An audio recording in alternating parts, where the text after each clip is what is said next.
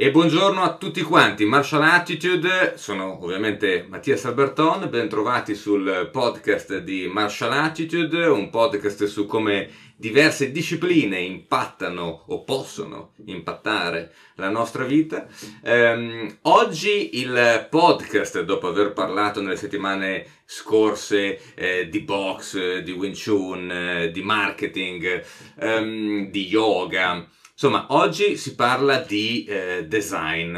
Si parla di design con un creatore, un designer italiano, Enrico Rapella, che potete trovare su Instagram come Enrico Rapella o sul suo sito web enricorapella.com, nel quale io eh, ho trovato delle cose bellissime, trovo che abbia un, una una visuale, una, una, una, visione veramente magnifica con la quale io mi sono ehm, veramente identificato molto. O, parleremo dei suoi due design sostanzialmente più noti. Io mi sono innamorato di uno di essi, una seduta bellissima, che in realtà sono due, anzi tre, ma ne parleremo di più eh, successivamente. Insomma, abbiamo Enrico Rapella con noi sul podcast. Enrico, buongiorno. Uh, ciao Mattias, come stai? Io bene, io sono a Londra, tu invece sei in questo momento? Io sono in questo momento a Morbegno, in provincia di Sondrio, in Lombardia. Uh, sono parcheggiato letteralmente dai, a casa dei miei genitori da novembre. Ero venuto per starci due settimane, sono diventati 7-8 mesi, uh, ma fortunatamente settimana prossima me ne vado in Sicilia a fare smart working per 7 settimane e poi dopo ritornerò in Belgio dove sto lavorando da mesi per, per uno studio di architettura e design. E questo, beh, cominciano a esserci subito un'apertura su un paio di domande. Il, il, concetto di te come designer, lavori ovviamente in uno studio di design, però hai sviluppato i tuoi propri design. Eh, io all'epoca ti eh, contattai perché vidi questa bellissima seduta o serie di sedute. Io sono sempre affascinato da il design, non perché sia italiano e quindi sia mh, scritto nel passaporto, ma ehm, perché eh, trovo che voi designer facciate una cosa bellissima, cioè interpretate il mondo e riuscite a vedere qualcosa che gli altri non vedono, riuscite a eh, tirare giù alcune regole che poi vengono applicate in un mondo reale, cioè diventano prodotti, diventano cose fisiche, assumono spazi, dimensioni pratiche utilizzate da altre persone che non sono il designer, quindi sono idee, percezioni del designer utilizzate da altri. Per fare questo ci vuole test, ci vuole appunto disciplina, se vogliamo declinarla in questo modo. Um, sì. Parlaci un attimo di questo processo, diciamo, intellettuale creativo dal tuo punto di vista. Sì, allora penso che qua io debba fare uh, una citazione alla scuola che mi ha formato, che è la Design Academy di Eindhoven, in Olanda, uh, dove uh, c'è questo, questa ricerca del design che è molto eh, sperimentale, infatti è molto famosa, è famosa nel mondo per essere una scuola comunque di ricerca, di innovazione che magari non, che va oltre al design industriale ed è qua che sono stato formato, soprattutto il primo anno, a fare delle classi che erano che andavano disci- di tutte le discipline dell'arte e del design, eh, anche passando per le performance artistiche. E che ti, questa scuola mi ha aiutato comunque a, a studiare, a, ad empatizzare con i materiali, a, a sempre a, questionare tutto quello che c'era attorno a me. Quindi Uh, non ci si basa soltanto più su, su cosa funzionale, ma magari si specula su quello che potrebbe essere oltre. Perché alla fine penso che se dobbiamo andare soltanto a creare degli oggetti di design che sono funzionali, oltre a una sedia a un tavolo, non è che ci serve tanto per sopravvivere, oltre a mangiare e dormire, uh, questo è quello che, che ci serve. Non, non dobbiamo creare molto, quindi se dobbiamo creare qualcos'altro, magari è meglio cercare, fare una ricerca più più empatica o fuori dagli schemi se vuoi, che comunque ti porta, ti porta a qualcosa che non avevi pensato. Riformulo. Eh, diciamo che gli oggetti che ho fatto io non sono, non sono fatti per, n- non ti aiutano alla sopravvivenza se vuoi, questi, queste sedute che ti piacciono, però ti fanno pensare a delle proprietà dei materiali che non avevi pensato e questo in quel momento ti fa sorridere e da lì poi dici ok è un buon design. Questo è un po' come la vedo io. Vorrei aiutare ovviamente l'ascoltatore del podcast a immaginare questo design. Sì, allora, eh, il progetto eh, non c'è una, un nome per ogni oggetto, ma c'è un nome per il progetto che si chiama Harvesting Heat, che in italiano sarebbe immagazzinare calore, possiamo dire. Immagazzinare calore eh, è, è ciò che succede quando tu utilizzi le mie sedute che sono fatte di due materiali, di due elementi ben specifici, che hanno delle proprietà anche opposte. Quindi la seduta, la parte che tu tocchi col tuo sedere, è, è fatta in ceramica e la ceramica ha la proprietà di trasmettere il calore. Ciò vuol dire che se viene affiancato a una fonte di calore, come in questo caso le, le mie sedute utilizzano il calorifero, il calorifero è caldo e tra- trasmette il calore alla ceramica. Poi tu prendi questa ceramica e la, e la appoggi su uh, un elemento in uh, sughero e dopo ti puoi sedere. Il sughero e la ceramica sono due materiali con due proprietà uh, opposte, quindi il sughero non conduce calore ma è un isolante, quindi se tu appoggi la ceramica sul sughero il sughero non prende il calore della ceramica, quindi tutto la, il calore immagazzinato dal calorifero lo puoi sentire sulle tue chiappe. Hai fatto una seduta singola, diciamo, che sì. appare all'occhio come se fosse diciamo uno sgabello senza schienale e poi una panca, quindi mm-hmm. una seduta diciamo per un paio di persone più rettangolare, più tradizionale ehm, nella forma Invece la seduta singola, la base è sostanzialmente un triangolo, quindi uh, è veramente, è, diventa un po' come un pi greco. Sì, sì, sì. Dove uno si siede sulla, sull'apice del, del pi greco. E poi c'è un terzo piccolo esatto, elemento esatto. Eh, che invece è un poggiapiedi. Ah, il poggiapiedi che effettivamente è quello che magari la gente eh, capisce ed apprezza di più perché penso tutti quanti d'inverno, abbiamo anche con le ciabatte abbiamo i piedi freddi quando lavoriamo 8-9 ore alla scrivania. Io vorrei che le persone, appunto, gli ascoltatori immaginassero questo, ovviamente eh, ribadisco, andate a visitare Enrico Rappella su Instagram ehm, per avere un, un, impatto visivo immediato, eh, trovate ovviamente tutti i link eh, nella descrizione dell'episodio. Um, però uno è sul proprio divano, sulla propria sedia in casa propria e ha questo elemento che è stato scaldato sui quali uno appunto appoggia i piedi e sono belli caldi, comodi e uno si legge un libro, si guarda la televisione e eh, ha questa percezione di, di, calore piacevole che poi tra l'altro è appoggiato, eh, lo appoggi a terra questo elemento per cui sostanzialmente è una cosa che puoi appoggiare anche sotto la scrivania mentre stai lavorando eccetera. Esattamente, esattamente. Che è praticamente eh, è lo stesso progetto della bull dell'acqua calda. La differenza dal mio progetto a quello della bull dell'acqua calda è che io ero partito da voler creare degli oggetti in ceramica che si riscaldassero uh, sfruttando il calore già esistente nella casa. Non volevo utilizzare altra acqua calda, non volevo utilizzare altra elettricità, ma volevo soltanto uh, harvesting, proprio immagazzinare il calore già esistente nei, nei tubi del calorifero e farlo mio.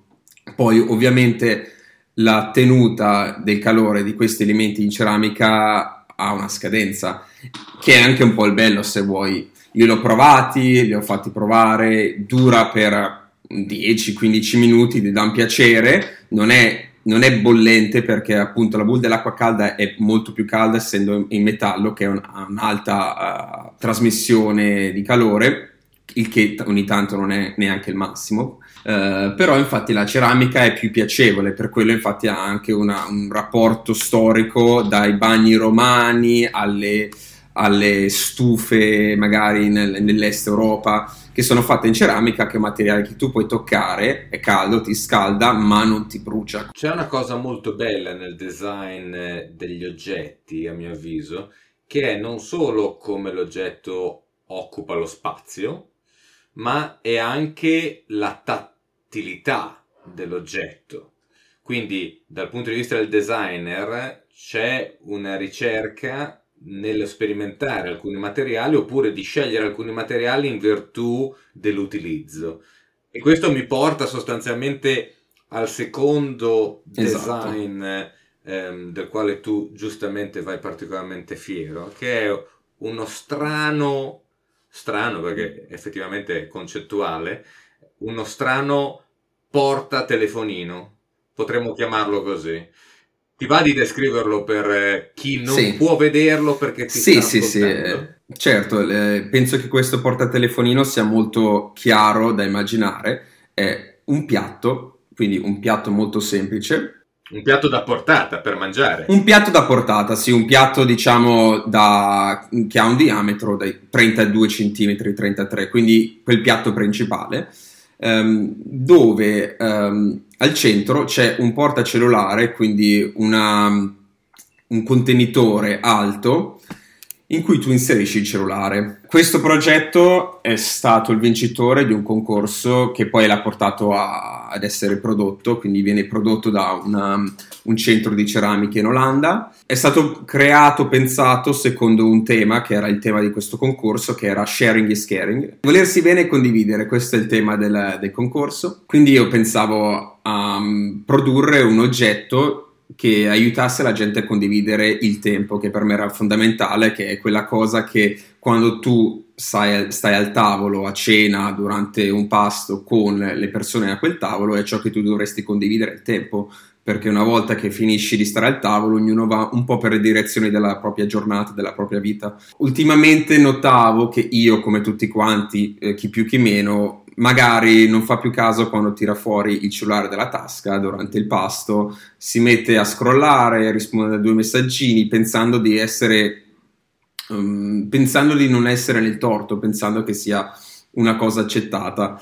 E invece magari eh, quando tu sei quello non al cellulare e osservi gli altri al cellulare al tavolo, ti, ti no, noti quanto sia di cattivo gusto, perché sembra che ogni persona parcheggi quasi il cellulare a fianco a, alla forchetta alle posate e mh, aspetti un'altra conversazione migliore di quella che stia avvenendo al tavolo. Pensato come posso enfatizzare questa brutta e nuova dipendenza, questa nuova etichetta della società, come posso evidenziarla è eh, facendo scomparire il cellulare al centro del piatto, quindi enfatizzandolo ancora di più eliminandolo perché una volta che questo cellulare è all'interno di questo uh, contenitore nel piatto è impossibile da prendere perché il contenitore è un pochino più alto del cellulare tu cosa devi fare? devi mangiare da questo piatto che si chiama Amy devi mangiare da questo piatto e solo quando è finito il cibo dovrai pulire anche tutto il condimento magari con il pane e poi puoi girare il piatto il cellulare casca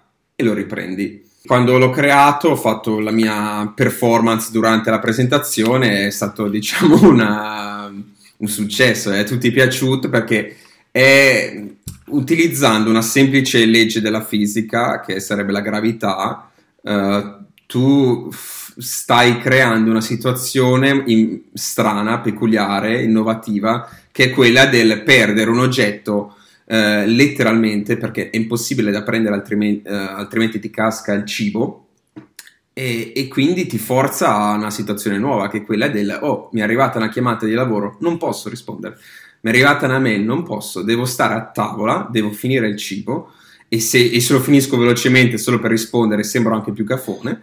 E quindi ti, quando tu realizzi sei, quanto sei dipendente perché non guardi il cellulare per mezz'ora che ogni tanto per noi adesso è quasi un oltraggio, non guardarlo per mezz'ora, 40 minuti, eh, ti rendi conto di quanto sei dipendente e quindi crea anche una nuova conversazione a tavola. In questo senso, eh, le creazioni di eh, Enrico sono, diciamo, un ponte tra quello che è il passato in termini di eh, apprezzamento dei materiali di certi tempi per esempio il riscaldare delle piastre di ceramica da poi mettere su una seduta per un tempo limitato, cioè c'è una meccanicità che occupa del tempo e dall'altra parte c'è appunto un tempo eh, personale dato all'interscambio personale, togliendo la velocità del, del, del contemporaneo. E questa secondo me è una, una cosa interessante perché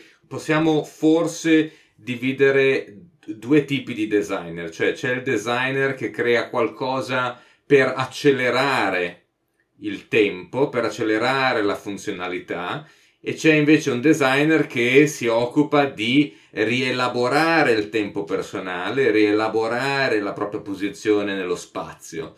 Mi pare di capire che tu eh, faccia parte di questa seconda categoria.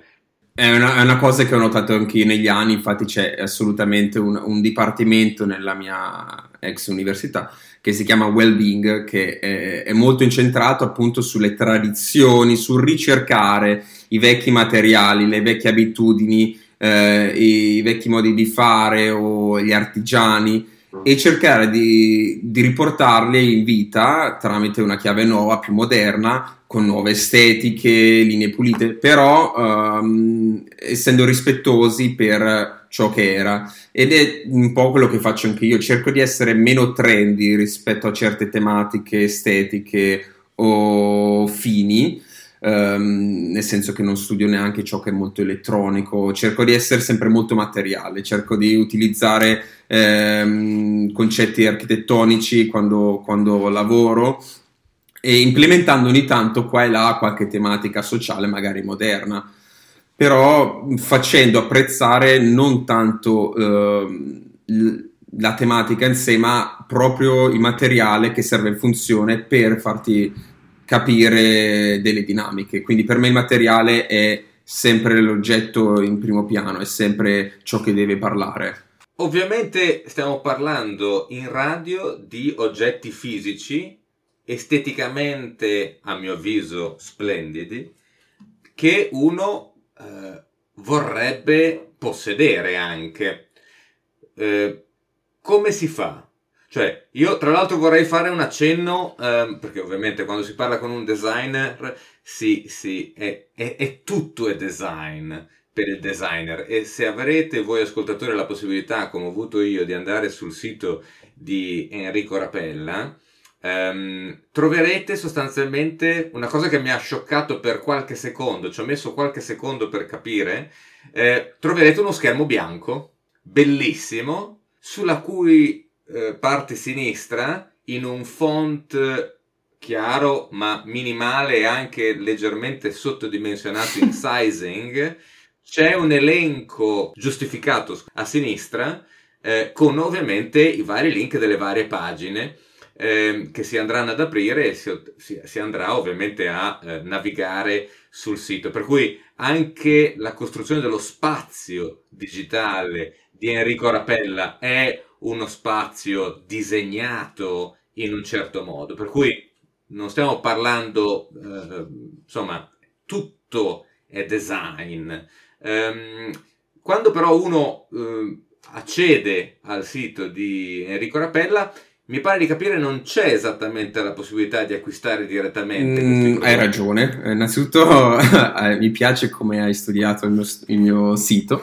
Uh, e la risposta sì, hai ragione. L'unico oggetto che tu puoi comprare è questo piatto che viene prodotto da, questa, uh, da questo centro, che tra l'altro sconsiglio di comprare perché purtroppo non, non, mi piace ciò che loro producono. Eh, e questo è un altro argomento a parte che magari per un prossimo podcast.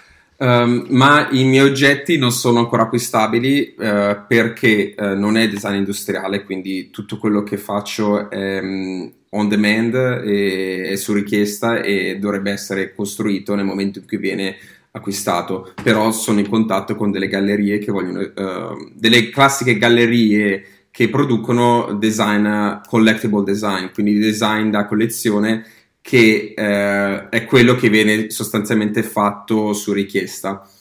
E queste gallerie trattano principalmente designer come me che fanno degli oggetti che poi hanno anche un costo che è abbastanza elevato perché essendo fatto a mano, non essendo prodotto da una, da una industria, hanno dei prezzi solo per le ore investite che sono altissimi. Quindi alla fine faccio un, proge- un design sociale per dei ricchi.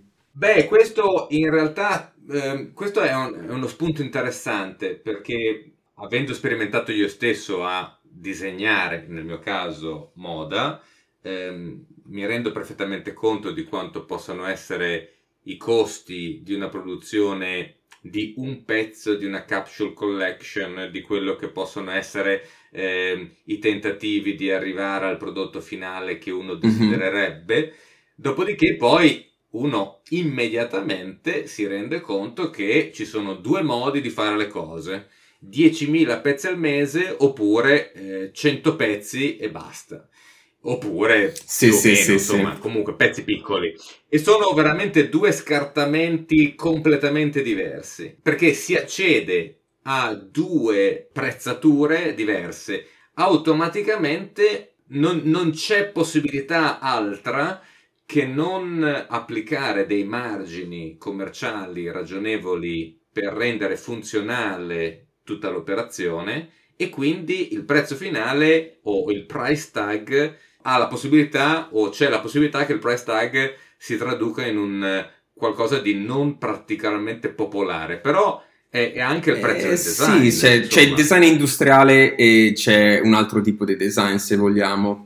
Um, se Martin Margela, eh, lo stilista, eh, avesse venduto le proprie magliette a un certo prezzo, chiaramente non sarebbe Martin Margela però mh, diciamo che se io volessi vendere mio, uh, i miei mobili Harvesting Heat, quelli di cui abbiamo parlato che si scaldano, se volessi venderli con Ikea dovremmo fare una ricerca sul materiale sui costi e un taglio e uh, t- anche andare a studiare tutta una serie di parametri che sono quei parametri universali per la vendita alla, all'industria, alla, alla, persona comune, che poi ti cambierebbero effettivamente tantissimo il progetto. Quindi di, diventa da un design speculativo, bello anche per quello, diventa un design, eh, un design che trovi nei negozi prodotto di massa che ovviamente non ha più le stesse particolarità. A me piace per esempio il design di massa, il design industriale mi piace, eh, ma non è quello che faccio. Che cosa ti piacerà fare? Su cosa stai lavorando adesso? Al momento ho messo in pausa i miei progetti personali perché eh, non ho uno spazio effettivamente dove posso lavorare è ciò che era, dovrei tornare a riprendere fra qualche mese quando avrò una, un atelier mio e posso continuare a lavorare Avevo intenzione di continuare quest- un progetto che ho fatto con delle tende, che sono degli oggetti eh, inter- da interno che ti dividono e ti rendono lo spazio più interessante. Eh, ho intenzione di continuare con questa collezione di mobili di ceramica e sughero. Eh, perché appunto questi sono pure legati a una galleria che vorrebbe venderli, quindi devo, sento anche una certa pressione. Um, però al momento sto collaborando con un, questo studio di cui avevo già parlato e, e sono contento così. Il fatto di avere uno spazio fisico nel quale andare, nel quale stare, nel quale annoiarsi, nel quale leggere, nel quale sbocconcellare il takeaway per creare quello che potresti benissimo creare virtualmente da qualunque altra parte, mi pare di capire che è una cosa per te necessaria. Questo sì. spazio, lo studio, quello che tu hai nominato essere uno studio o un atelier. Sì, sì, sì. Perché è così importante avere uno spazio fisico per poter esprimere quello che uno ha mm, dentro? Perché i miei progetti sono essenzialmente materiali, quindi uh, una cosa è studiare l'oggetto con un programma 3D e fare un render 3D che ti farà capire come potrà essere,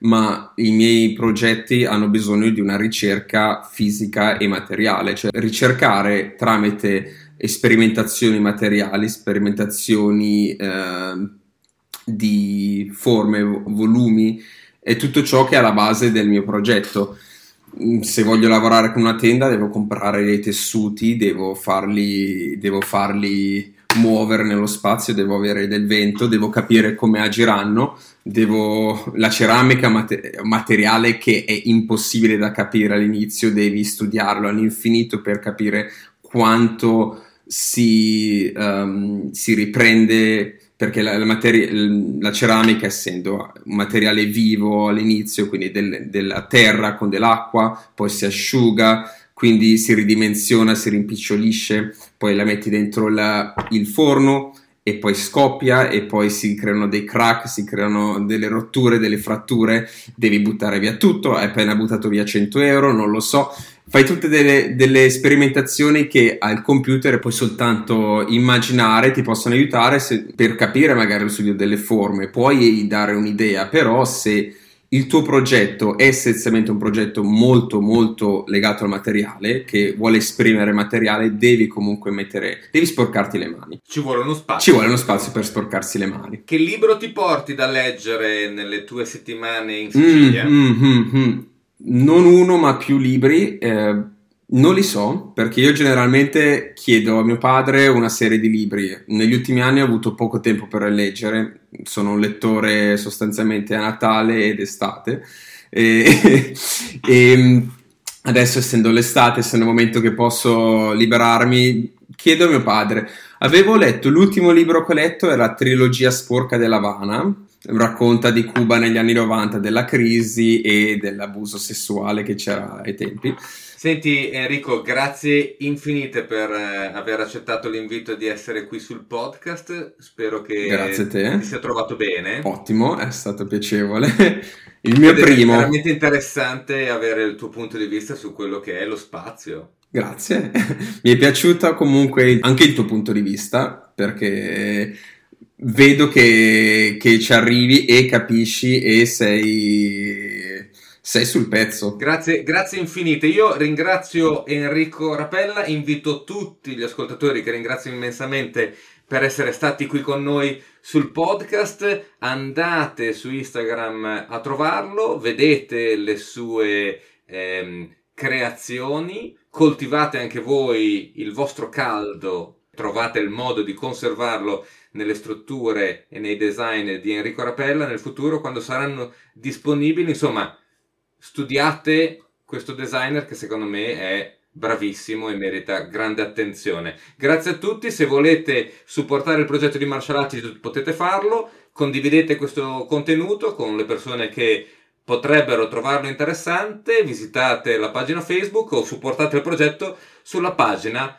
Patreon. Ancora grazie e ovviamente rimanete in contatto.